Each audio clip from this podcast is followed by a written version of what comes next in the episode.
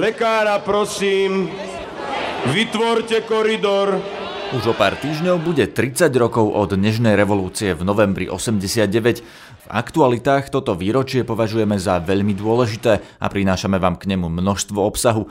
Dnes rozhovor s tribúnom revolúcie Milanom Kňažkom o tom, prečo si ani tento rok nepodá ruku s ďalšími bývalými revolucionármi. Nie sú úplne ukradnutí, pretože oni prepisujú dejiny. O Slovensku, demokracii, voľbách a korupcii. Každý vrátnik väčšieho podniku na Slovensku sa už s korupciou stretol. Každý z nás sa s ňou stretol. Aj o jeho susedovi, ktorý sa presťahoval do väznice, Ladislavovi Bašternákovi. Umožnili mu predať desiatky športových aut, celý svoj majetok, zničiť účtovníctvo a teraz sa tvária, že mu idú zábať majetok, pretože on sa s nimi delil dokázateľne tým počiatkom na Donovaloch, to hádam nie náhodou si postavili tam tie haciendy jedna pri druhej.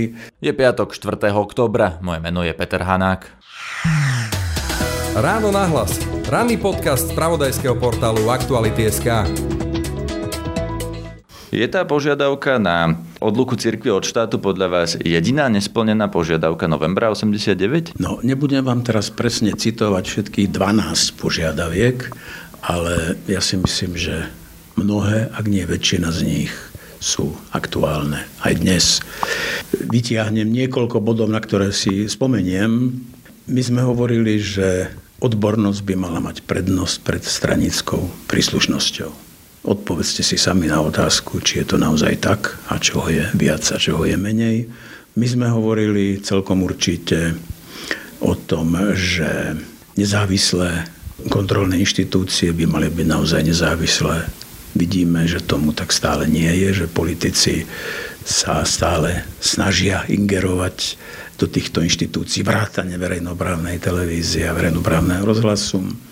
Hovorili sme o tom, že polícia a prokuratúra musia byť nezávislé. Zjavne nie sú.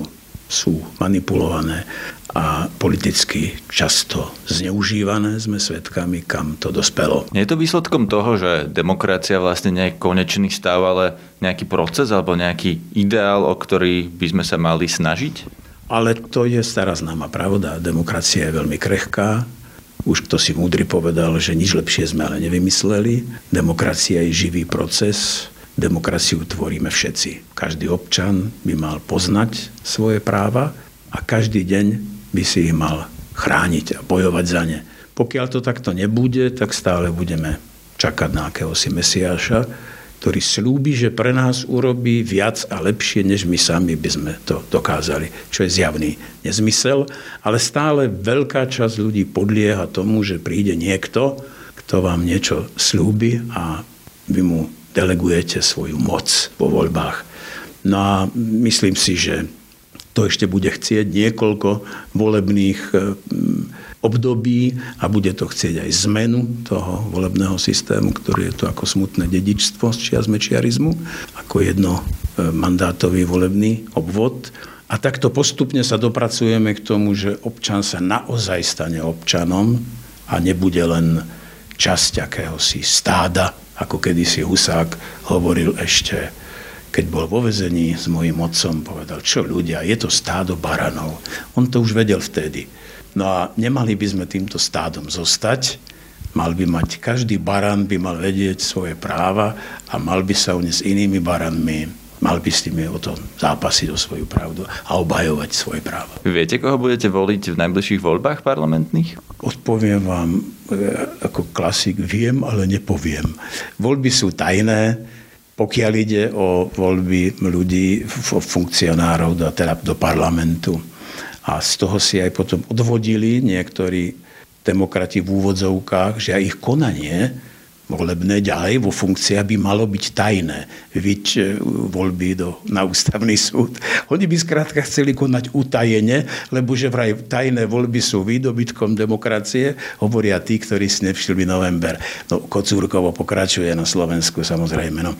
Ale držím palce všetkým, ktorí chcú aktívne vstúpiť do politiky a ktorí skutočne to, čo hovoria, budú robiť. A na to si treba dať pozor, pretože hlavný problém naš, našej politickej a spoločenskej situácie je v tom, že tá verbálna časť prejavu sa odlišuje diametrálne od ich skutkov. Opýtal som sa vás to preto, že už 30 rokov no, sú tu ľudia, ktorí stále hovoria, že nemajú koho voliť, napriek tomu, že strany vznikajú, zanikajú, sú rôzne nové. Čo by ste povedali takému človeku, ktorý nechodí k voľbám, lebo to je zhruba polovica populácie. Podľa čoho by si mal vyberať, alebo keď povie, že nemá koho voliť, čo by ste mu odkázali? Vždy má koho voliť. Treba si uvedomiť niekoľko rovín. Nikdy to nebolo ideálne, nie je to ideálne a nikdy to ideálne nebude. To je prvá rovina. Druhá rovina, ľudia hovoria, že budú radšej voliť menšie zlo. Ja by som to preformuloval. Povedal by som, že budem voliť toho, kto má väčšiu šancu byť lepší, než ten, čo bol predtým a už ho poznám. Áno?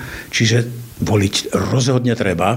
Sú krajiny, demokratické krajiny, kde je volebná povinnosť. O tom by sa dalo diskutovať. Myslím si, že to je celkom pochopiteľné a dokonca správne. Chápem, že po tých 40 rokoch kde, rokoch, kde všetci museli voliť, tak teraz sa slobodne rozhodnú a nevolia. Ale potom nemajú tak celkom právo nadávať na to, čo vzniklo, pretože sa toho nezúčastnili. Tak nech sa aj naďalej nezúčastňujú tých diskusí a nech sa tvária, že tu nie sú. Čo ak napríklad o tom nemajú dosť informácií? Lepšie, keď o tom rozhodujú ľudia, ktorí vlastne o tom málo vedia? Nie je lepšie v konečnom dôsledku, ak takí ľudia zostanú doma? Ak nesledujú vôbec správy, nevedia, kto je kto v politike? Pozrite sa, ľudia sme rôzni, máme právo byť, žijeme v demokracii, takže existujú pravidlá, podľa ktorých e, pokiaľ neporušujeme zákon a základné etické a morálne pravidlá, tak máme právo na čokoľvek, najmä občan má právo na všetko, čo nie je zakázané, na rozdiel od politika. No? Takže napriek tomu, ale by som nabádal ľudia, aby voliť išli a aby im záležalo, keď už nie na ich prítomnosti a budúcnosti, tak na budúcnosti ich detí a vnúčat. Skrátka, voľby sú veľmi dôležité. Netreba sa vystavovať akýmsi emóciám, netreba milovať politikov ani nenávidieť to, nech si nechajú pre svojich rodinných príslušníkov a milencov a milenky, ale mali by počúvať, čo hovoria a pozerať sa, čo robia tí politici a hlavne pozerať sa im na prsty. Ešte tu nebola politická strana bez škandálov ekonomických a zašlo to už pridaleko. Práve to, že tí ľudia hovoria, že každý kradne, majú pravdu? Majú pravdu, každý kradne, ale niekto kradne menej, niekto kradne viac a niekto kradne všetko. Možno toto, tento náš rozhovor by nemal byť politický, ale jeden môj dobrý priateľ, ktorý tu podniká cudzinec, už dlhé roky podniká na Slovensku, mi povedal, Milan, vieš, aký je rozdiel medzi Dzurindom a Ficom? Hovorím, nie, neviem. No, Zurinda chcel najprv niečo pre štát a potom pre seba. Fico chce najprv niečo pre seba a potom pre seba. A nemalo by to byť tak, že voliť budeme tých, ktorí kradnúť nebudú? Kto je taký? Ja zatiaľ takých politike naozaj vo vrcholových dôležitých funkciách som nepoznal. Viete, keď niekto povie ako minister, že sa nestretol s korupciou a povedala to väčšina vysokých ústavných činiteľov, tak by, hneď by som ich dal pred e, nezávislých vyšetrovateľov každý právnik, eh, pardon, každý vrátnik väčšieho podniku na Slovensku sa už s korupciou stretol. Každý z nás sa s ňou stretol. Tak treba sa priznať, ako vyzerala tá korupcia, koľko on prijal, alebo koľko dal a za čo. Treba v malom, možno len fľašu vína, ja neviem. Ale hovoriť, že on s korupciou nestretol, je zjavná lož. To znamená, že je v tom až po uši. Potom sú tu ľudia ako Igor Matovič, ktorý hovorí, že áno, niekto mi úplatok ponúkal, to som nechcel. Keď s Procházkom sa o tom rozprával, tak si ho nahral a nahrávku zverejnil. Veríte napríklad Matovičovi, že, že on kradnúť nebude? Zatiaľ nie som si vedomý niečoho, že by ukradol. Dokonca ide tak ďaleko, že nedovolí kradnúť ani vlastným. A to tu ešte nebolo. Pozrite sa, Matovič je človek, e, na ktorého môžeme poukázať e, v mnohých prípadoch, kde urobil chyby, kde sa správa ako čudák, kde je radikálny, kde sa úplne sekol a tak ďalej. Ale jednomu nemožno uprieť, koľko užitočného urobil v zmysle odhaľovania korupčných škandálov a pomenovania konkrétnych funkcionárov. To neurobil nikto takto. A keby Matovič v našej politike slovenskej nebol, bola by ochudobnená o toto. Kde kto by s kým spolupracoval za pár grajciárov. Takže ja si myslím, že napriek týmto chybám, ale to má každý, keby sme rozobrali teraz meno po mene, tak vám môžem povedať o každom niečo tak ako Matovičovi však, ale že urobili viac užitočného ako mnoho existujúcich alebo vznikajúcich politických strán. Dokázateľne. On teraz spolu s Richardom Sulíkom hovorí, že my sme tí, ktorí sme si to tu v opozícii odmakali práve tým protestovaním, poukazovaním na tie korupčné škandály, ale nám miesto berú nové strany. Progresívne Slovensko vzniká strana Andreja Kisku. Myslíte, že majú pravdu? Politika nie je spravodlivá politika vás neodmení za zásluhy, ale musíte získať podporu verejnosti. A keď ju niekto získa a nepoužije príliš nefér eh, marketingové alebo iné triky, tak mu nemôžno vyčítať, že má popularitu a že chce byť v politike, lebo tú verejnú podporu má. Na tom je založený parlamentarizmus aj na Slovensku. Takže eh, treba byť šikovnejší vo vzťahu verejnosti, treba byť eh, možno ešte vynaliezavejší, treba skrátka dať tú reálnu alternatívu, ktorú ponúkajú, tak, aby bola príťažlivá. A treba ju takou formou podať. Nemožno sa odvolávať na bývalé zásluhy, že ja som urobil to a ono a teraz pozrite sa, nechajme to iným politikom, ktorých mená tu radšej nespomeniem, ale sú takí, ktorí tu po sebe zanechajú iba stožiare a jamy. Ak sa vrátime ešte k novembru 89 a k tomu vývoju po novembri, O vás je známe, že ste mali konflikt s pánom Fedorom Gálom ohľadom toho, ak to správne chápem, kto viac môže za Mečiara. Ako to hodnotíte teraz po 30 rokoch? Dokážete s pánom Gálom sa napríklad rozprávať a podať si s ním ruku? On kedysi vyhlásil, komu ruky nepodá, patril som medzi tých. Nereagoval som na to. Potom zase vyhlásil, že vlastne už by ruky podať mal. To je jeho problém ako keď chce niekomu podávať, alebo nepodávať. Ide o to, či tú ruku niekto vôbec príjme. Áno. E, pokiaľ ide o, o e, akési konflikty, držme sa faktov. Ja som na minulom režime nenávidel pokritectvo, lož a intrigy. Preto som sa osobne a dôrazne postavil proti režimu, podpísal som niekoľko vied, petíciu za oslobodenie politických väzňov, vrátil som titul Nechcem si robiť nejaké zásy, ale to neurobil nikto za 40 rokov v Československu. OK. E, vzniklo VPN, išli sme do volieb. Ja som bol poradca Václava Havla, pretože si ma vyžiadal a veľmi na tom nalial. Tu sa tvorila politika, príprava k slobodným voľbám. Poviem len niekoľko absurdít. Vedenie VPN vtedy postavilo do volieb ako volebných lídrov nomenklatúrnych komunistov, proti ktorým sme len 4 mesiace predtým stáli na uliciach. To im nevadilo. Táto nomenklatúra komunistická vytvorila štátnu bezpečnosť. Štátna bezpečnosť si vytvorila svojich spolupracovníkov. Na jednej strane nomenklatúrni komunisti, ktorí urobili to, čo som povedal, boli lídry VPN, čo je absurdné vo voľbách, vrátane Mečiara, pozor. Tí spolupracovníci ze Štebe nemohli byť ani poslanci to je postavené na hlavu. A spôsobom, akým sa to, robi, aký sa to robilo, určite mimo zákon, neakceptovateľné, intrigánske.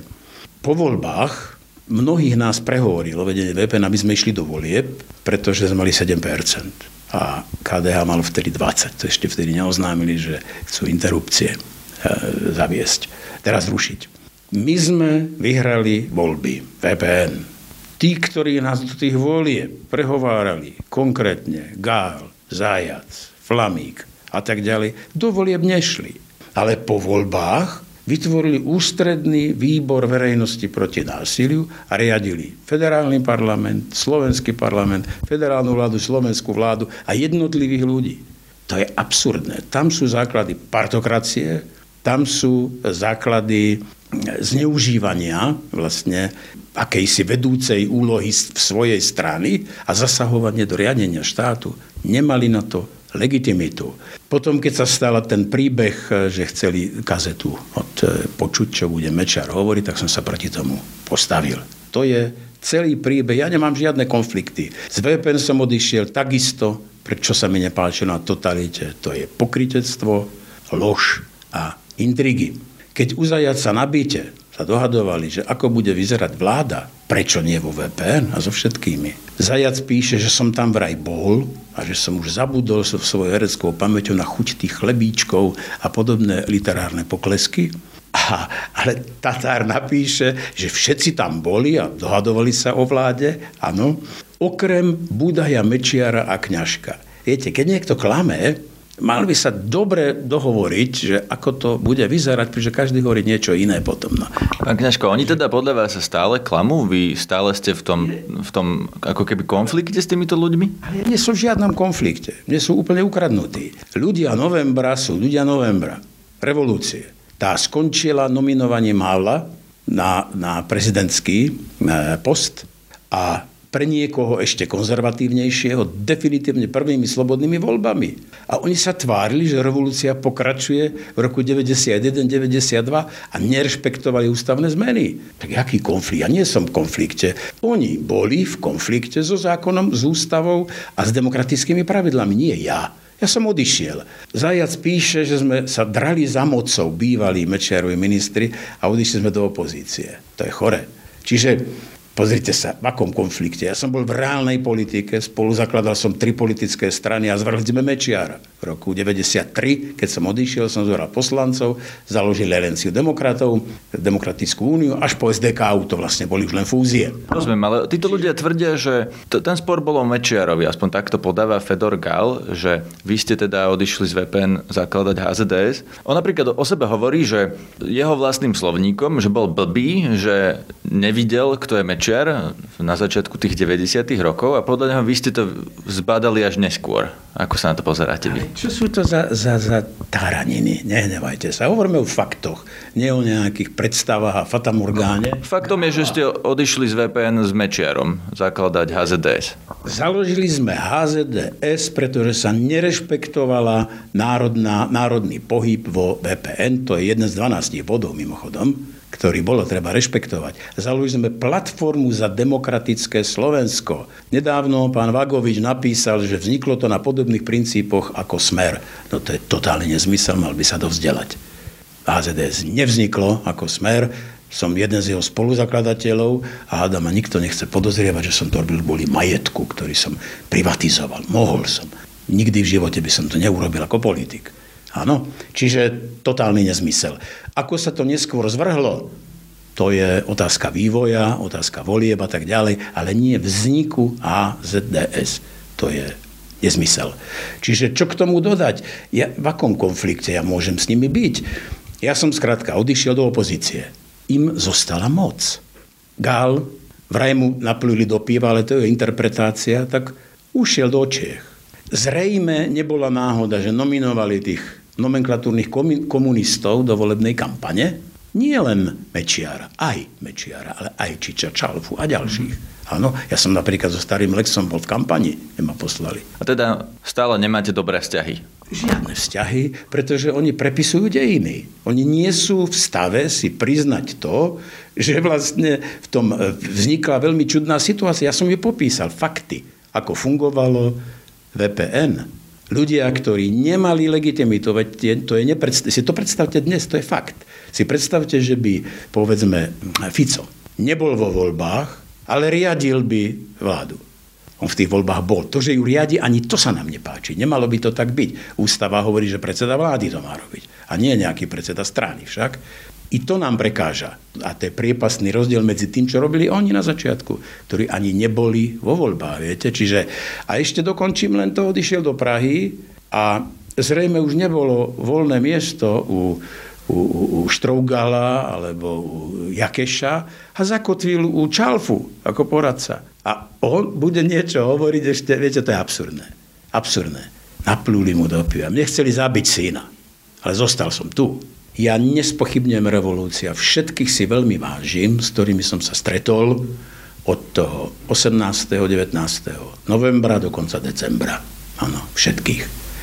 Ale revolúcia skončila a začala politika A tá bola špinavá. Takže teraz, keď bude 30 rokov od novembra, budete možno na nejakých oslavách, alebo čo, viete si predstaviť, že si s Fedorom Gálom podáte ruku? Ale ja sa tým nezaoberám. Fedor Gál napísal vo svojej knihe, že mne písal prejavy smiechota, ktorého som v živote nevidel, ani som s ním telefonoval.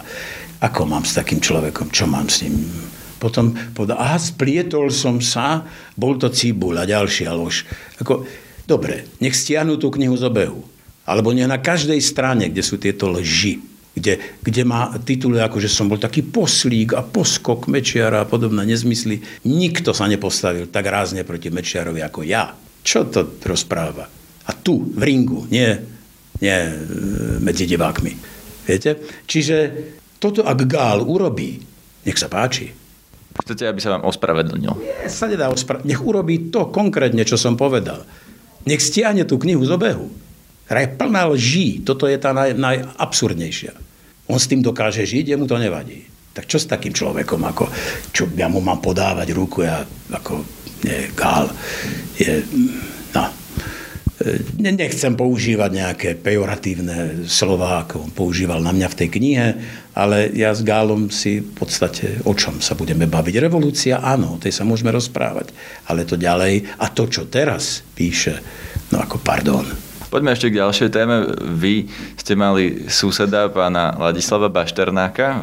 Ako teraz vyzerajú vaše susedské vzťahy, keď je Bašternák vo vezení? Tak teraz sa presťahol do Dubnice a čakám, že Fico ako jeho podnájomník sa do tej Dubnice presťahuje za ním, lebo patria k sebe. Bašternakizácia spoločnosti to je dielo smeru. To sú ich produkty. Naši ľudia, neraz som na tej stavbe, ktorá bola v rozpore so zákonom, videl počiatka. Tak počiatku som si myslel, že ho nahovára, aby dodržiaval zákonné postupy, lebo bol vtedy minister dopravy. A potom som pochopil, že tam sú iné prepojenia. Bol to nesmierne arogantný e, človek, ktorý mi zastavil kolaudáciu na kraji cez smeráckých funkcionárov, samozrejme. Čiže Bašternákovi len toľko, že to je len začiatok. Umožnili mu predať desiatky športových aut, celý svoj majetok, zničiť účtovníctvo a teraz sa tvária, že mu idú zábať majetok, pretože on sa s nimi delil dokázateľne tým počiatkom na Donovaloch, to Adam nie náhodou si postavili tam tie haciendy jedna pri druhej. A pokiaľ ide o e, ďalšie stavby, ktoré stavia, ani jedna nebola v súlade so zákonom. Ja som napadol tú stavbu že nie je v súlade so zákonom, samozrejme okresný na súde, lebo inak som nemal možnosť. Na súde e, výsledok bol, že je v súlade so zákonom a krajskom súde tiež. Na, na, na najvyššom súde tiež. Tak som na magistráte podpísaný pán Cílek v zastúpení, ktorý potom mal byť Bonaparte, samozrejme tiež, že to je v súlade so zákonom. No a išiel som za Kiskom tesne po zvolení, že na tom najvyššom súde predsedníčka Senátu, tri grácie o tom vtedy rozhodovali, bola istá pani Baricová. A že on má tam šesť možností. Nech pre pána Boha hádam túto osobu, ja mu nechcem do toho hovoriť a podobne, tak menoval Baricovú. Čo si mám o tom myslieť? Súdkyňu ústavného súdu, doplňme. Áno, áno, to je, to je sen. Nie? A vy ste mu hovorili, že teda máte voči nej takéto výhrady, on im napriek tomu menoval? Nie výhrady, ja som mu doniesol dokumentáciu, bol som za ním v hoteli Devín, ešte nebol oficiálne menovaný, ale už bol zvolený. Tak som im povedal, že ako samozrejme má veľkú zodpovednosť, ale v žiadnom prípade nemienim zasahovať do jeho právomoci, ale o tejto osobe viem toto a toto a tu je to dokázané, lebo tam výsledok bol, že tá stavba je v súlade so zákonom. Nuž pani Baricová by, ak by mala mať prístup do súdnej siene, tak určite nie ako súdkyňa, ale na tej druhej strane. A to, že je na ústavnom súde, no to je Kocúrkova. A to, ju, to, že ju menoval Kiska, ktorý chce pohnúť Slovensko dopredu, to je ako zlý vtip. Teraz teda v Bašternákovom dome vedľa vás nikto nebýva? Je tam jeho manželka, dieťa, vydám tam aj nejakú pestunku, brat sa tam objavuje, kosia, tam rolety chodia hore-dole. Takou on v Dubnici pôsobí no a tam tá rodina žije ďalej. Lebo to prepísal na manželku. No. V civilizovanom štáte takýto účelový prevod je automaticky zrušený. Najmä keď e, zničil účtovníctvo, no a tak ďalej. Však nebudem hovoriť, čo všetko urobil Bašternák a prečo si to mohol dovoliť urobiť. To je všeobecne známe. Rozhovor s Milanom Kňažkom si budete môcť prečítať v dlhšej forme na našom webe. Počúvajte aj náš večerný podcast Aktuality na hlas. Budeme pokračovať v téme o Nežnej revolúcii, konkrétne o novom slovenskom komikse o proteste študentov zo 16. novembra. Nájdete nás na Spotify a v ďalších podcastových aplikáciách na Aktuality.sk lomka podcasty, na facebookovej stránke podcasty Aktuality.sk a na Instagrame Aktuality na hlas. Pekné ráno praje Peter Hanák. Všetky podcasty z pravodajského portálu Aktuality.sk nájdete na Spotify a v ďalších podcastových aplikáciách.